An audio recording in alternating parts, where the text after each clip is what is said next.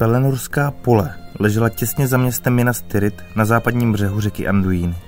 Úrodná zemědělská půda s obdělanými poli, sady a malými potůčky stékajícími do Anduiny byla domovem farmářů a pastevců, kteří zde měli stodoly, ohrady, dobytek, sýpky a pece na sušení chmele a sladu.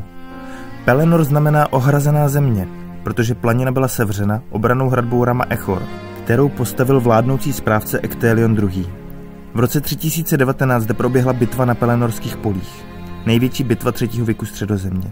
Jejíž výsledek rozhodnul o osudu celého světa. Jsme Nerdopolis a tohle je příběh bitvy na Pelennorských polích.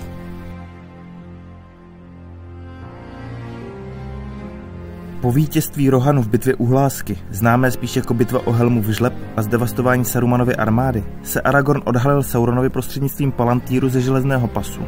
To přimělo temného pána k akci a vyslal své armády dříve, než plánoval a dokud nebyly v plné síle. Sauron se rozhodl vyslat do války svoji dlouho připravovanou armádu v naději, že rychle zničí Gondor, svého největšího nepřítele, než stihne gondorským dorazit pomoc. Z Minas Morgulu vyrazilo vojsko nepřítele a blížilo se k Osgiliathu. Nepřítel dobil přechod přes Anduinu a Faramir ustoupil k Pelennorské zdi a svolal všechny své muže k pevnůstkám u silnice. Ale nepřátelé měli desetinásobnou převahu a odpor obránců nevydržel dlouho. Val padl a skupinky znavených a často raněných mužů přicházely do města Minas Tirith.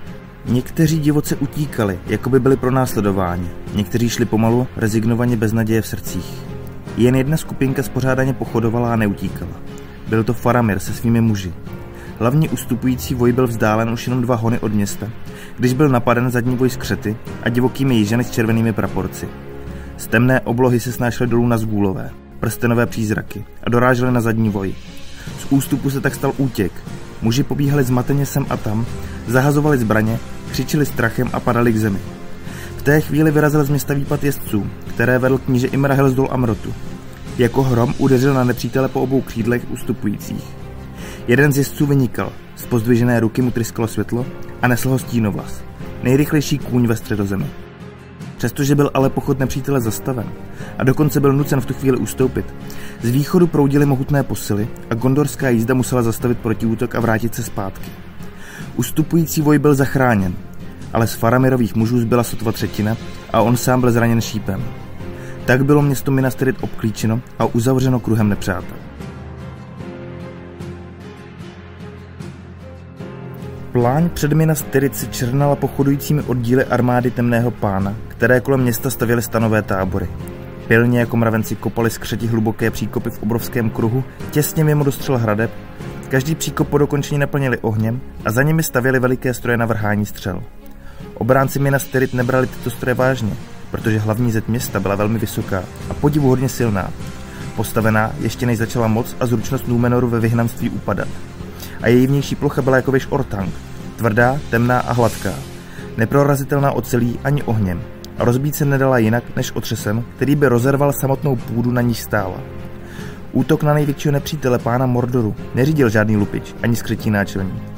Vedla jej síla a zlovolná mysl.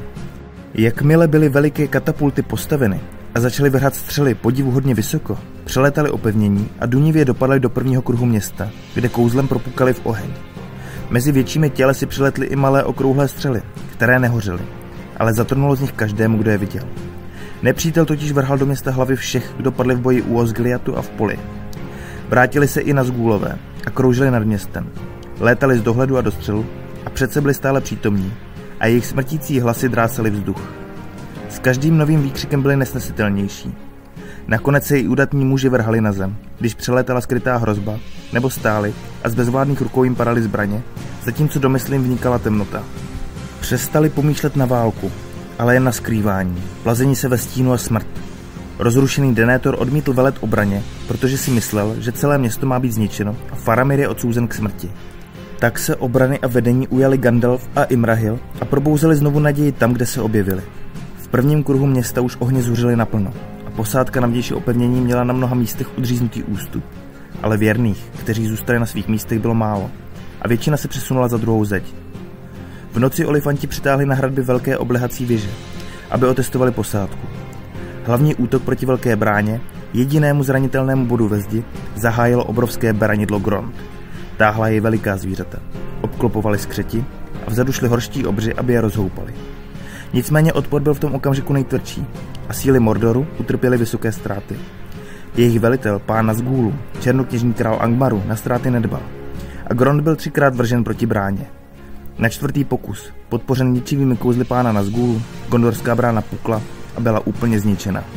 Černokněžní král vjel dovnitř a všichni prchali před jeho tváří, všichni až na jedno. V prostoru za branou seděl mlčky a nehybně Gandalf na Stínovlasovi, který jako jediný z koní snášel jeho hrůzu. V tom okamžiku ale zazněly rohy rohirů a donutili čarodějného krále odejít a postavit se novému nepříteli. Rohan konečně přijel.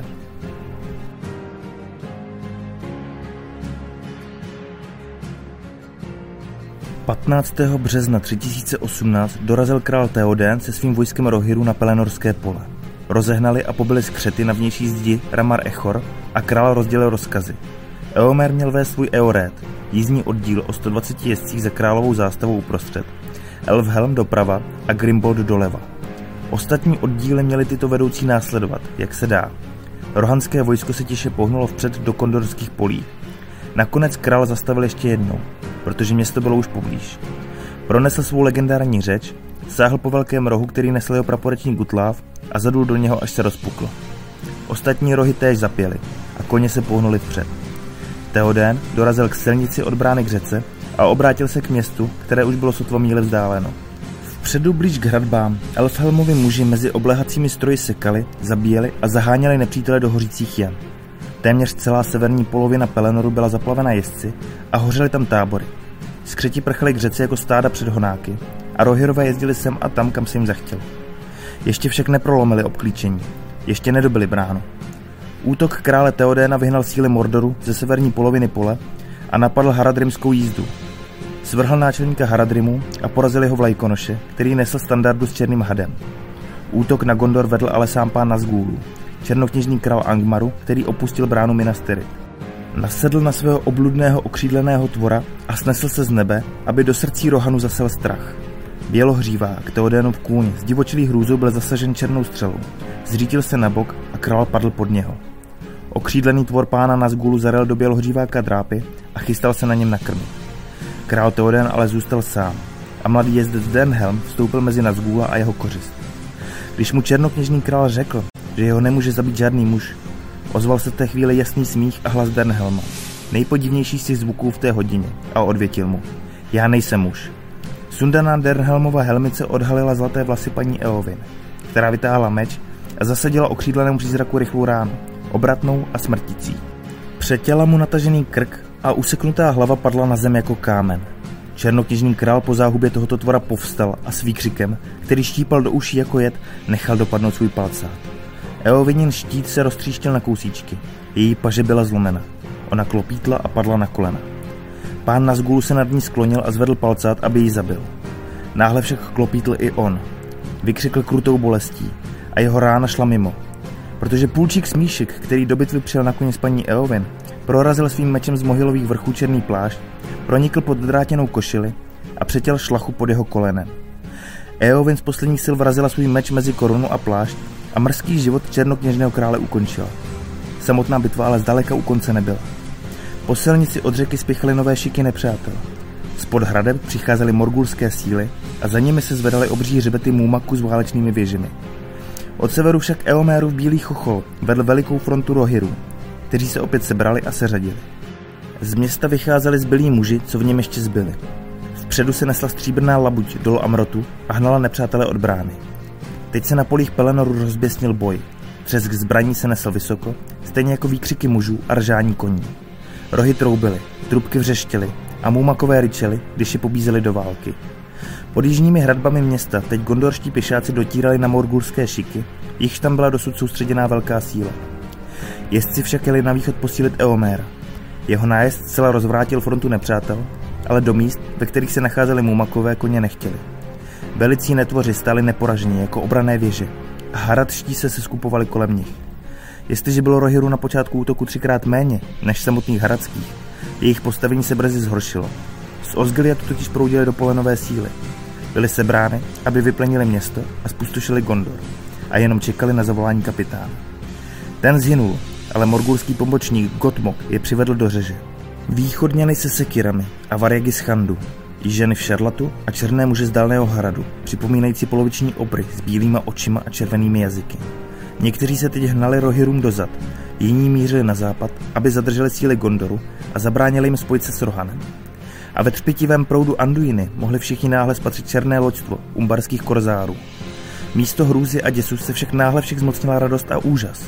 Nad první z lodí zavlála veliká zástava s bílým stromem se 7 hvězdami a korunou, znaky Elendila, které nikdo neviděl mnoho let. Tak přišel Aragorn, Sir Aratornův, Elessar, Isildurův dědic ze stezek mrtvých, hnán větrem od moře do Gondorského království. Do bitvy vyrazil i Legolas, Gimli se sekirou v ruce a Halbarad se zástavou Eladan. Také Elrohir s hvězdami na čele, Dúnadáni s těžkýma rukama, hraničáři ze severu a vedli udatný lid z Lebeninu a Lemadonu a z jižních lén. Především však jel Aragorn s plamenem západu, Andurilem, který plál novým ohněm, znovu skutým Narsilem. Na jich rázoval Éomer a muži prchali před jeho tváří. K východu jeli rytíři z dola Amrotu a hnali nepřítele, obrolidi a skřety, kteří nenávidí slunce před sebou. Ještě je čekal těžký boj a dlouhá práce. Jižané totiž byli smělí a urputní a v zoufalství zuřiví. A východňané byli silní a otužilí válečníci a neprosili o milost. Bojovalo se, dokud nezapadlo slunce. A v tu hodinu velká bitva na Gondorském poli skončila. V celém kruhu Rammas nebyl jediný živý nepřítel. Všichni byli pobiti s výjimkou těch, kdo prchli, aby zemřeli nebo se utopili v řece. Pramálo se jich vrátilo na východ, do Morgulu či Mordoru a do země Haradských doputoval jen příběh o strašlivém hněvu západu.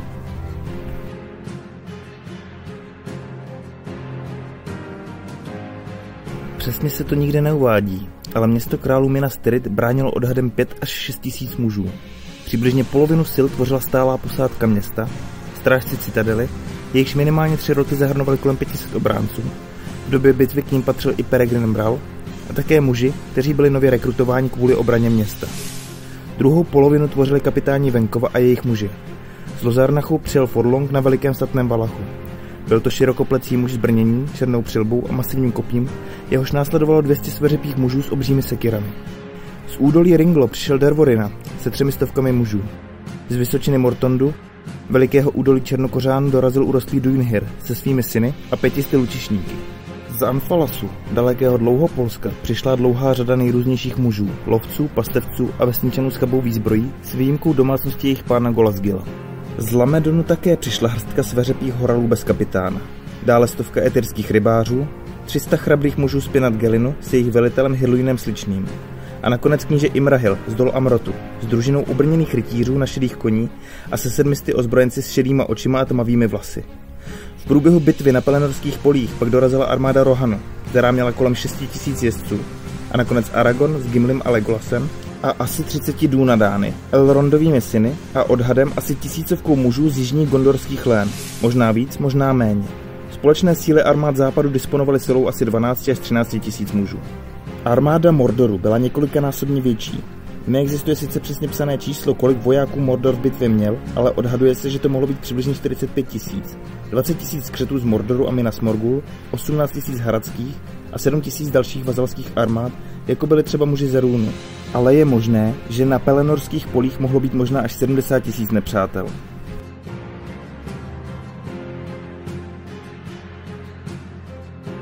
Armáda Rohirů, která přijela na obranu Gondoru, sestávala z 6 000 jezdců, z nichž bitvu nepřežilo 2000 z nich, včetně krále Théodena, nebo jednoho z velitelů Rohirů Grimbolda. Mnoho rohirských koní bylo zabito nebo zraněno. Neví se, kolik z 5 až 7 000 gondorských obránců Minas Tirith a velké pomocné síly gondorských jižních provincií vedených Aragornem nakonec zůstalo naživu. Zemřel správce Denethor. Sekiry rozsekali Forlonga, když bojoval sám a opěšelý. Duinhyrův syn, Duilin Mortonský, i jeho bratr byli ušlapáni za útoku na mûmaky, když vedli své lučišníky blízko, aby mohli netvory střílet do oka. Krásný Hirluin se už nevrátil do Pinat Gelinu a Halbarad, hraničář s těžkou rukou, na sever. Padlo mnoho mužů, proslulých i bezejmenných, kapitánů i vojáků. Přesto bitva na Pelennorských polích znamenala rozhodné vítězství vojsk západu a záchranu města Minas Tirith před zničením. V Mordoru sice Sauron schraňoval ještě další síly, ale gondorští a rohanští velitelé dostali čas, aby si mohli rozmyslet další postup, aby ochránili své země a mohli pomoct nositeli prstenu. To byl příběh největší bitvy celého 3. věku. Budeme rádi, když nám napíšete, co si o ní myslíte, nebo o jaké podobné události máme udělat video příště. Nerdopolis kromě YouTube můžete odebírat v podcastových aplikacích, jako Spotify nebo Apple Podcasts. Víc zajímavostí, ale hlavně zábavy, najdete na našem Facebooku nebo Instagramu. Děkujeme za vaši pozornost. Od mikrofonu se loučí a zvuk připravil Libovan Kenobi, scénář a video zpracoval Honzík Křepelka. Geek and Proud.